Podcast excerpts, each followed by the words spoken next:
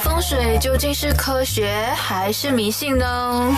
大师驾到，哈，问歹西准没错。欢迎收听优内容这一集的节目呢，我觉得应该是非常重要。为什么呢？因为大家都要为自己家里的那一位大人物呢而伤尽脑筋。因为呢，父亲节就要到了，我们应该要如何去为我们的父亲准备一份呃有意义，或者是甚至呢他比较喜欢的礼物呢？所以这一节。大戏嘎都由我伟轩为你主持。那么，呃，我们之前呢有谈过母亲节，这一节呢，我们来谈一下父亲节。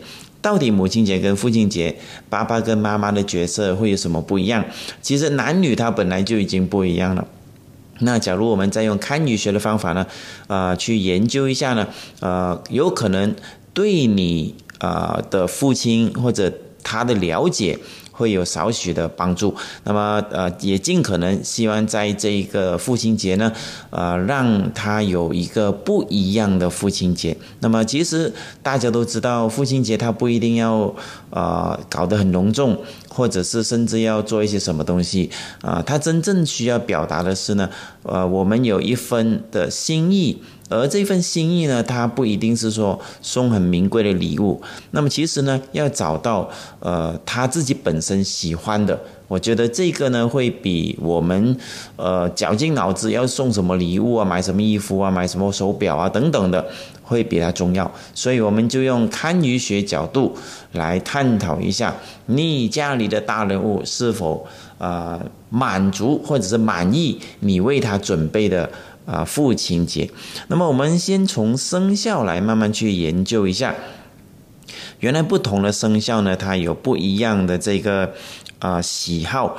那么我首先呢，要来跟大家分享一下，有四个生肖呢，它是比较好动的。所谓好动的意思是说，你只要带他出去，或者是你呃，你给他举办一些呃可以动态的。这种活动，他一定是非常喜欢的。那么这四个生肖呢，其实就是老鼠、马、兔子还有鸡。这四个生肖的爸爸呢，他是比较啊，比较比较开明一些，比较开通一些，也比较喜欢啊有活动性的东西。就是他不喜欢沉闷的，他喜欢走来走去，他喜欢有一个呃有一个呃聚会。有一种热闹，他们是喜欢这种类型的。所以，假如你的父亲他是属呃老鼠、马、啊兔子还有鸡的话呢，那我觉得这四个生肖的父亲应该来说是比较容易去掌控了。那么，当然，作为父亲，他有自己的一个角色。他的角色可能就是比较凶啊，啊，或者是平时不太爱说话呀，啊，或者是他平时你看到他不是我们现在所讲的这样子。那其实呢，因为父亲他的责任就是要呃监督孩子，要去照顾孩子，要去培养这个孩子，所以呢，有时候我们呃看见他。跟实际上那个他呢是有点不一样的，就好比如说，啊，爸爸对着儿女是另外的一种，呃，一种语气，但是这个父亲回到公司呢，他又会是另外的一种语气，基本上是这样的。那么严格上来说，老鼠、马、啊鸡还有兔子呢，呃，比较比较呃比较严格，啊比较凶的。或者是比较比较每每每每次都要呃说很多话来监督你的，排在第一的应该是老鼠。老鼠呢，它比较 比较细节，它所看到的东西呢，有可能你看不见，所以有时候你想看了，你要跟它生活几十年了，它就从小一个 baby 一直看到你长大，它肯定是从 baby 的时候就开始讲了，一直讲讲讲讲，但是它的内心呢，其实它并不是说啊，一定是对你呃很很很刻薄、很严格，或者是呃想你如何，实际上这是他的一种性格。呃，想要把那样东西监督好，想要把那个事情呢做得完美，所以他才会有这样子的一个性格出现。那么实际上，老鼠假如你要给他庆祝的话呢，他是相反，他反而比较喜欢呢，你带他出去吃饭，啊，你你你可以群聚一帮人给他一起庆祝生日。老鼠它其实是，呃，思考的时候它比较喜欢自己一个人，但是呢，你要给他庆祝的时候呢，他是比较喜欢多人的。所以对于你要送什么礼物给你的父亲，我觉得对老鼠来说。他没有没有太呃没有没有太什么 没有太过讲究，你只要带他去吃一顿饭，大家有热闹的，基本上就 OK 了。或者是呢，你在选礼物的时候，你要告诉他这个礼物的由来，呃，有可能呢。对这一位呃，我们所说的老鼠的父亲会比较有有用，因为老鼠他收礼物呢，他必须要知道那个礼物的由来。比如说这个礼物呢，他的这个作家其实呢，他是喜欢画画的，那么他是亲手画的，他不是用呃，不是用不是用 print 去印出来的，那么他是作家自己亲手花了呃几个月的时间画出来。老鼠他听到这种那么用心的礼物呢？他会特别喜喜欢，所以他不分礼物贵重，但是他比较在意的是礼物的细节，你要表达出来。那么属马，我们讲第二个属马，马的生肖的父亲呢，其实，呃，他没有特定的礼物或者是特定的什么细节，马基本上喜欢聊天，啊，喜欢大家说话，所以你甚至呢连礼物都不用送。属马的父亲是最容易搞定的，你只要告诉他，我有你这样子的父亲，我就很开心了。然后我去吃一顿饭，吃饭的时候不断聊天，他其实就是很享受在聊天的那种过程。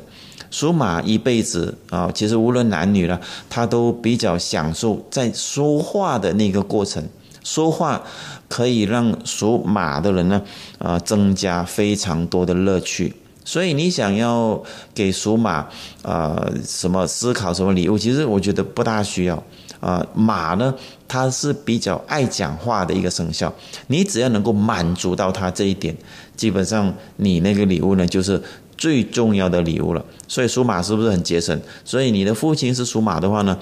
啊，我可以告诉你，你今年就节省了，只需要带他去吃一顿饭，然后呢，给他聊很多很多很多，基本上就 OK 了。那么接下来是属兔子，兔子呢，它其实，呃，有一个情意结，也不叫情意结了，也有一个怪癖了。怪癖就是呢，他心里其实知道他想要什么，但是他就不说出口，他希望他希望让你猜。你猜到他很开心，你猜不到，其实他也无所谓啊。就是兔子，它是比较喜欢让别人猜它喜欢什么的，它是这样子的。那么兔子它也，呃，兔子的父亲呢不大喜欢惊喜，反而呢喜欢有编排好的呃节目，比如说，嗯，父亲节我要带你去吃什么啊，就类似这样子。兔子它是比较。啊，比较看起来比较温和，它它不会说有有有高潮有低潮，它不大会有的。所以只要给兔子的父亲庆祝父亲节的话呢，基本上你告诉他啊，我约好。这个礼拜六，这个礼拜天，我们要去啊吃一顿饭。这顿饭呢是大概在哪里？基本上就是用这种比较正规的方法，比较 formal 的方法，你来告诉属兔子啊的父亲，基本上就 OK 了。但是呢，你假如还要让他更满意的话呢，你要去留意他平时生活中喜欢做什么，或者是喜欢收藏什么。兔子的。啊，这个父亲啊，他永远都会在平时生活中呢，呃，有一点看得出来的啊，比如说他是呃喜欢收藏呃茶叶，或者是呃他喜欢看什么杂志，或者是他喜欢呃呃种树种花，就是在生活中你看他喜欢是属于哪一类型，你就送他那个东西，基本上就是他所喜欢的。假如不是你送了以后，他也不知道给你什么表情。兔子的父亲呢，其实是最不懂怎么给你表情的，因为他掩盖不了他不喜欢，但是他又不好意思讲不喜欢。所以，呃，你有一个呃属兔子的父亲啊，啊，其实你要很留意啊，啊，你什么不送，其实他也无所谓。但是你要送最好送他喜欢要的，要不然的话你送了，其实就等于没送啊。所以兔子的父亲你就要非常的谨慎了啊。所以这个 tips 我相信可以帮到你非常多了。那么属鸡的呃生肖呢，作为属鸡的父亲，其实呃跟马。呃，老鼠这些比较相似一点，他喜欢热闹，他喜欢玩，他喜欢出去很吵闹的地方啊，吃一顿饭。你告诉他这个餐厅啊是刚刚开业的，好多人都来，什么名人都来啊。这个属鸡呢，他会很喜欢，为什么？因为属鸡的好奇心很重，你只要能够讲到那个东西，可以让属鸡有好奇心的，基本上这个父亲呢就很满意了。哪怕你买个礼物也是一样，啊，我给你猜猜啊，这个礼物啊，它是从哪里来的，或者它的历史由来，或者它的这个老板是谁？就是你要讲一些比较 mystery 的东西。当他听到有一点好奇心的时候呢，他就对这个礼物呢产生喜欢。所以每一个人他喜欢的点有点不一样。那一旦你掌握了这个技巧，你要对你的父亲啊送出最好的礼物呢？我相信这个是最容易的方法。所以，呃，我刚才讲的这四个生肖啊，我相信可以帮到你，也可以帮到你想要送给男性朋友的一些人。其实用这个方法也是可以的，是一模一样的，因为这个是他们生肖的一种特性，也是一种。啊，他们的喜好。那么我们要做这个研究工作，啊，生肖，啊，这个这个统计啊，我们是花了几十万人的这个经验累积回来的。所以我现在告诉你的这些答案呢，你在书上是找不到，而且它的准确度呢有百分之九十。基本上你按照我教你的方法呢，百分之九十都是对的。所以你想要给你的父亲或者是男性朋友，呃，如何的一个惊喜？你按照我刚才说的，基本上他们就会非常的欢喜，而且可以啊双方都得到满足。那么这一节我们来探讨另外四个生肖。呃，我们这四个生肖呢，基本上呢，它是啊创造力十足，每天呢都会有很多很多呃用不完的这个点子提供给我们呢。无论你是他的朋友或者是他的儿女的话呢，我相信呃有这四位父亲呢，呃你的这个思维呢都会源源不绝啊。那么这四个生肖呢，就是老虎。猴子、蛇还有猪，那么这四个生肖虽然是创造力十足，但是他们个别的性格呢都会有少许的不一样。我们先来说一下猴子的父亲是如何。猴子的父亲呢，他基本上，嗯，他在呃要求想要吃一顿饭的时候呢，其实他的思维呢已经跳到去下一个节目了。意思是说，猴子呢，他的思维是非常活跃的。就算他告诉你啊，他想吃火锅，但是去到吃火锅的时候呢，他有可能要告诉你啊，其实他今天突然想吃甜品，他会有这种很跳跃性的。所以你要送东西给猴子的时候，你一定要确定那个东西呢是不可以事先告诉他的。比如说，呃，我要带你去吃饭，但是你不可以告诉猴子。啊，比如说接下来的周末啊，拜六礼拜我要带你去哪一个餐厅吃什么？呃，吃大概类似什么菜，或者是类似什么食物啊，中餐啊、西餐啊什么的，不可以告诉他，要不然的话呢，他会想很多啊。比如说你告诉他，哎，最近火锅很红啊，我带你去吃火锅，还好，好，好啊，但是。他自己在想啊想啊想的时候呢，他会想，嗯，好像火锅一般般，火锅也不大好吃。最后呢，他会告诉你，不如我们去吃什么。所以你想要带猴子的爸爸去吃东西，或者送他礼物，最好的方法是什么都不要告诉他，你直接跟他说，哎，八六我约你，纯粹是这样子，然后其他什么都不要说。这样子呢，对于猴子收到你送给他的礼物。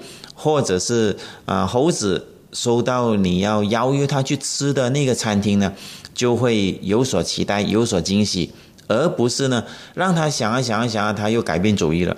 猴子的性格呢，他是永远会改变主意的。所以你要知道，假如你的父亲是属猴子的话，他本来就是一个思维非常活跃的一个人。啊，你想要给他惊喜，估计到了最后呢，他反过来给你惊喜，那你就麻烦了。所以你想要送一个很好的礼物给你的猴子爸爸，很简单，你只需要呢，啊，约好时间，然后突然间带他去吃啊某一个餐厅，或者是准备某一份礼物。什么都不告诉他。那么猴子呢？它不分你送什么礼物贵重，它不分了。它只是纯粹说，突然间让他惊喜，基本上他就欢喜了。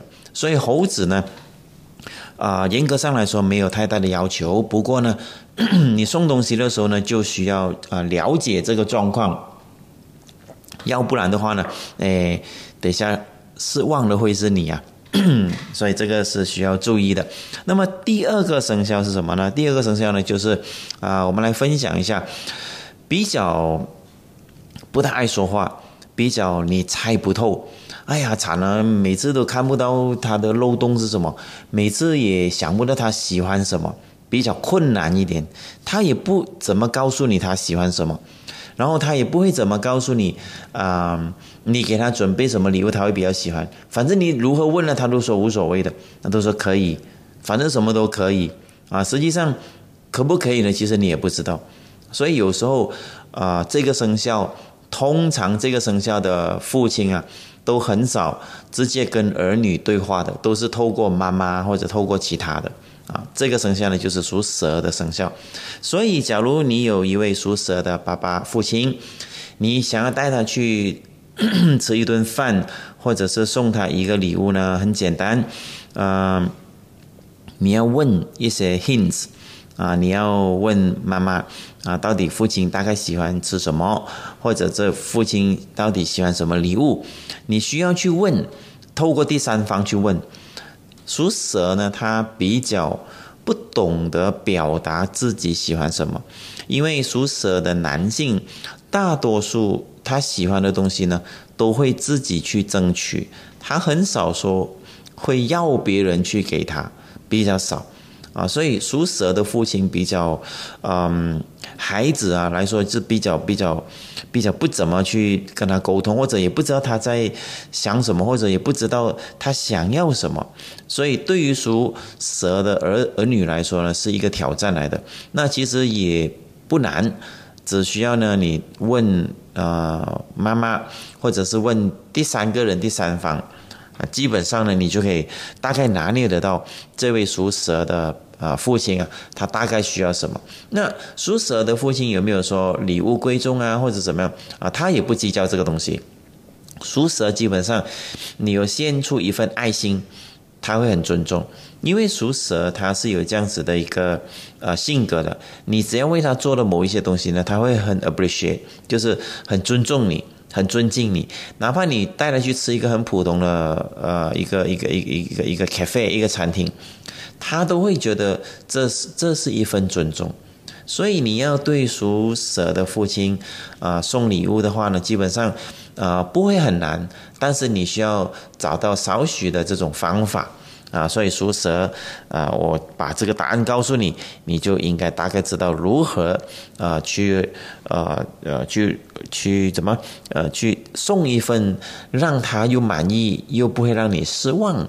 然然后呢，你又可以得到满足的一个父亲节礼物了。那么接下来呢，我要说的呃这个生肖呢，啊比较搞笑了。这个生肖呢，你带他去吃什么，他都很开心；你送他什么礼物，他也很开心。哪怕你送他一个呃呃那个那个什么那个那个呃 toilet paper，他也很开心。因为这个生肖呢，他不是因为你的礼物而开心，他是因为你的举动而开心。这个生肖呢，假如你是作为他们的儿女的话，我相信你会非常啊幸福指数会非常高啊，甚至有时候会觉得自己的父亲都傻傻这样子的。这个生肖呢，就是属猪的生肖。属猪呢，他没有说呃你一定要送什么礼物给他，他没有，但是呢，他就喜欢看着你。为他准备的这一份心意，啊，他他他他是喜欢看他的孩子啊、女儿啊啊这里做啊、那里做啊，或者准备一些什么，他是很融入这个氛围，他是很享受这个氛围，而不是你买了那个礼物给他惊喜。这个反而呢，他呃好像还好而已啊，麻麻得而已。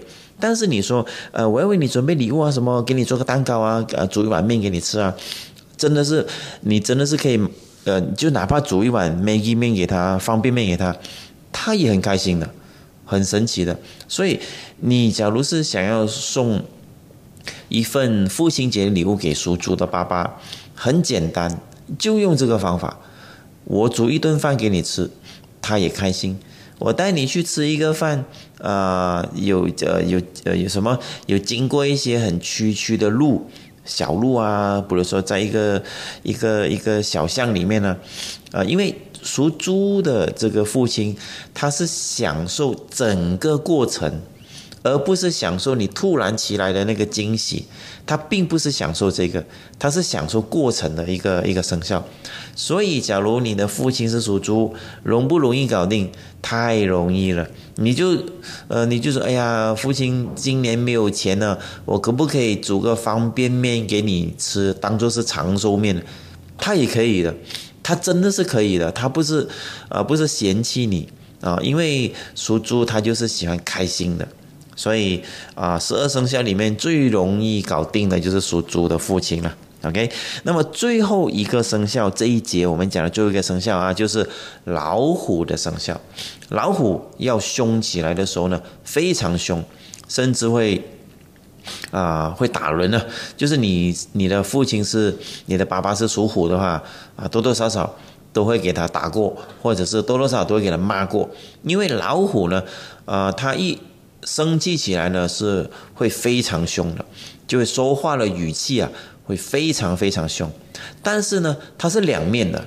老虎平时的时候呢，他就很爱说话，他就说话一本正经。哎呀，这个功课做了没有啊？你的上班呃那个工作氛围是怎么样？你的老板是如何？就好像一本正经了。就是他有两种呃体，有两种呃性格的。作为父亲，呃，老虎的话，你要送什么礼物给他？其实你会有点压力，因为你曾经给他骂过，然后你又不知道怎么去满足到他，你你甚至还怕送什么礼物，人家给他骂，那就很吃力不讨好了。但是其实要告诉大家啊，其实说老虎呢，它是对事不对人的一个一个生肖。什么是呃，什么是对事不对人呢？所谓对事不对人，就是你做错事情，他就在那个事情上骂你，哪怕他骂到你很夸张，但是呢，他只是对那件事情。但是很多时候我们都会误解，是不是这个父亲对我有意见呢？做这个又不行，做那个又不行，是不是对我很不满意啊？我们有时候呢，呃，有这样子的一个状况，实际上呢，呃，并不是，呃，因为呢。属老虎，他是呃喜欢把事情做出来那种成就感，他会非常满足的，所以他希望成就你，而不是因为很严厉的对付你，所以这个啊希望大家能够了解。那么我们话说回来，你要送什么礼物给他？首先第一个就是刚才我们说，你不要有之前的那种压力。其实老虎的父亲也是一个很爱玩的生肖。只是平时你看不出而已，所以说你带他出去一个非常热闹的地方，或者是带他出去一个，呃，吃饭，呃呃，就是很出名很出名地方，基本上就 OK 了。至于送什么礼物，他其实并不在乎，甚至他还害怕你花钱，害怕你浪费钱，啊，他没有太多这种礼物的情意节的，反而呢，他是，呃，比较注重你对他的那份心意。所以老虎，首先要解决你自己的内心的那种纠结，然后呢，你才去想办法看要带他去哪里吃饭。我觉得这个会比较实际一点，而不是一直要想要送什么礼物他会比较喜欢。因为属老虎来说，你送什么礼物呢？他都其实还是一般般而已啦，没有说太过喜欢或不喜欢。最重要的就是那份心意了。那么另外四个生肖，我们呃有属龙、属狗、属牛、属羊这四个生肖，在十二个生肖里面，他们这四个人物呢，呃，看起来呢是比较稳重，看起来是比较沉稳，然后呢，呃，也不大会说想要特定要你送什么，他们也不大会有，因为呢，这四个生肖呢，他们天生都是比较。啊，比较比较要付出、要承担啊，或者是要做很多很多工作的，这四个生肖有可能他的工作量或者工作，呃，有点工作狂的感觉，都是来多数都是来自这四个生肖的。所以，假如刚好你的父亲是这四个生肖的话呢，啊，我相信你要送他礼物的时候呢，啊，真的是啊，要啊，好好的想一下。他到底是处于什么状态，或者是什么情况？我们第一个要讲的是属羊的这个父亲。属羊呢，其实他跟属猪一样，都是乐天乐天派，都是天生知命的人。但是他没有属猪那么笑嘻嘻，那么开心。属羊的，他总是会带点忧伤、忧郁，好像有一点呃，什么都需要想一想。呃，会比较会比较嗯需要思考的，所以你假如是要给自己的属羊的父亲庆祝一个父亲节的话呢，基本上呃不大需要说去给他准备什么礼物，其实呢只需要呃带他呃出去吃一顿饭，或者是呢呃你看他最近喜欢什么。因为属羊的，他喜欢东西太广了，他他跟呃普通的生肖呢还是有点不一样的。属羊有一些呢，呃喜欢吃的，很喜欢吃的；有一些呢，啊喜欢收艺术品；有一些呢，连门都不喜欢出去，就是喜欢待在家里的。那么有一些呢喜欢花艺，有一些呢喜欢喝茶，所以他有呃不一样的属羊的父亲的这个性格集合在一起，所以你。首先要找到的是，他是偏向什么？假如他比较喜欢在家的，那你不如就自己呃，比如说在家里煮一顿饭，或者是家里面自己庆祝，我觉得更加符合他的心意啊，应该这样说。那么一般上属羊的父亲啊，我们都会呃大概看得出来的，他平时在做的东西，其实就是他喜欢的东西。假如他喜欢喝茶，你不就买一个茶叶给他咯？假如他喜欢到处去吃的，你不就是 explore 一下还有什么地方更好吃的？反而他对礼物呢还好而已。呃，属羊对礼物其实还是一般。呃，羊的男性还有羊的女性完全不一样。属羊的女性非常喜欢礼物。属羊的男性呢，对礼物一般般，但是你作为孩子想要给自己的父亲啊奉献一个献上一个爱心，基本上你就用这种方法呢，基本上就可以达标了。所以你说很难，其实也不是很难，只是要你观察他平时是在呃趋向于哪一种爱好的，那基本上就可以满足到他。那么第二个生肖呢是属牛。属牛好像是每天都要工作，每天都要工作。你送这个给他，他又觉得贵；你送那个给他，又觉得他不太很喜欢。你带他去吃东西，又觉得这个东西不好吃。属牛呢，好像很多挑剔的东西。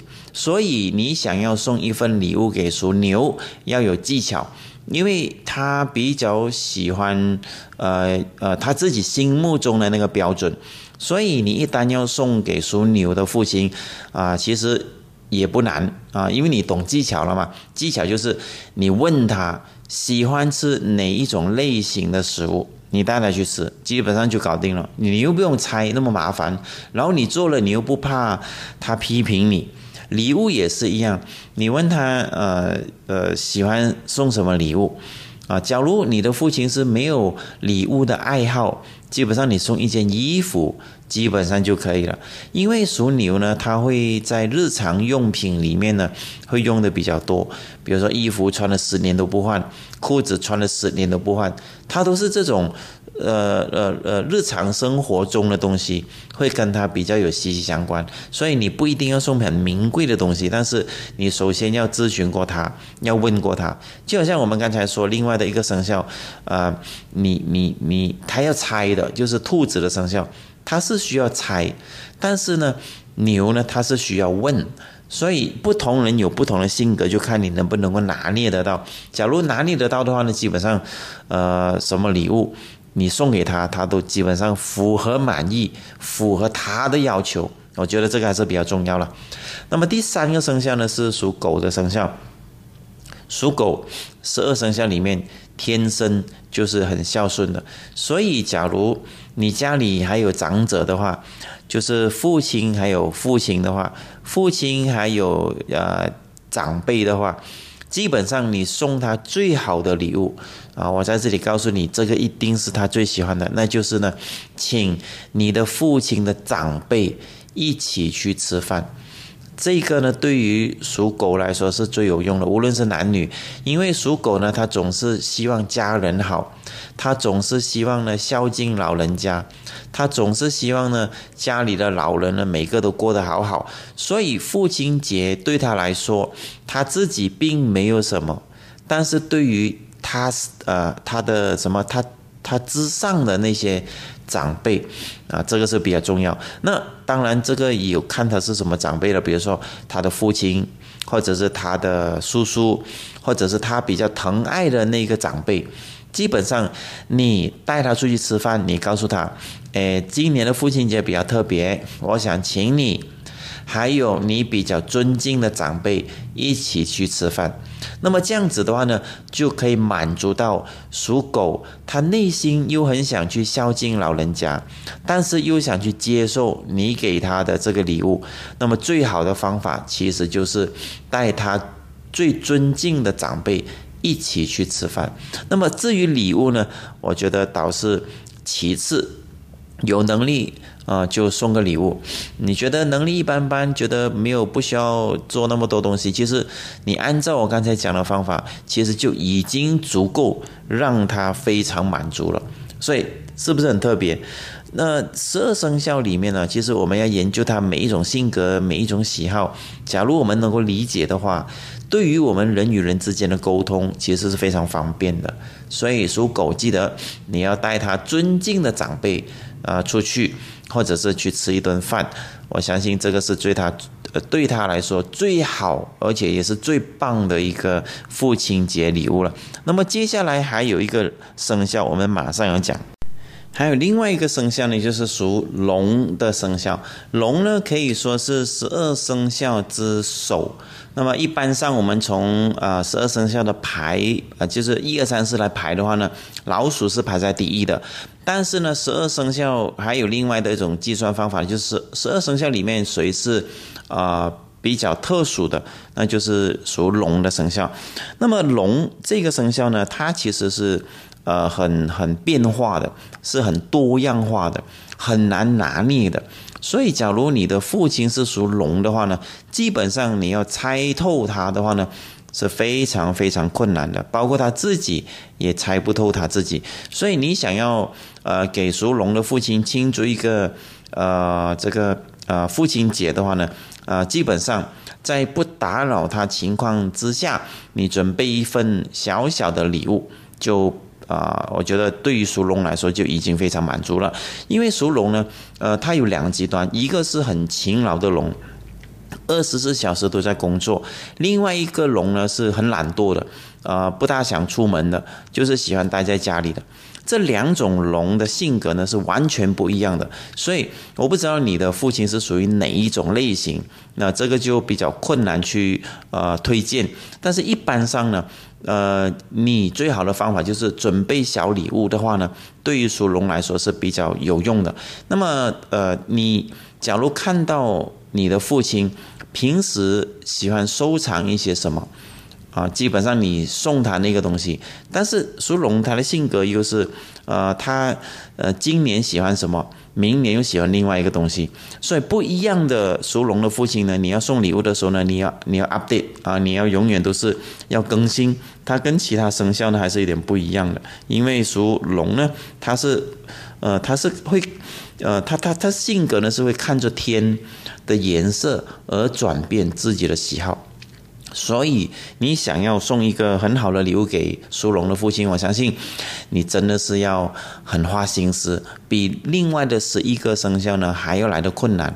你说很难也不也不难了，呃，不一定要出去吃一顿大餐，吃什么啊啊餐厅不一定，但是呢，就必须要准备准备一份他觉得满意的这个呃礼物。我觉得这样子呢，会对他呢会比较重要。那么一般上礼物呢不分贵重，礼物呢只是看他最近的喜好。来选择啊，这样子呢就可以达到他的标准了。所以十二生肖我们听起来啊，其实好像每一个都不一样。但是你能够掌握到他们的这个爱好的时候呢，你要送他东西，或者你要跟他商量一些事情，我觉得这样子呢会比较容易。那么也因为这样子，堪舆学就再一次证明，它其实是用来呃撮合，或者是用来团结。甚至用来排兵布阵，而不是呢？现在我们看到的啊，什么生肖啊，要啊，什么挡煞什么那种比较迷信了。其实真正在古代的时候呢，呃，这些生肖呢，它是用来学习人与人之间沟通。那么你想想看，人与人之间能够很和谐的沟通，那就能够和气生财。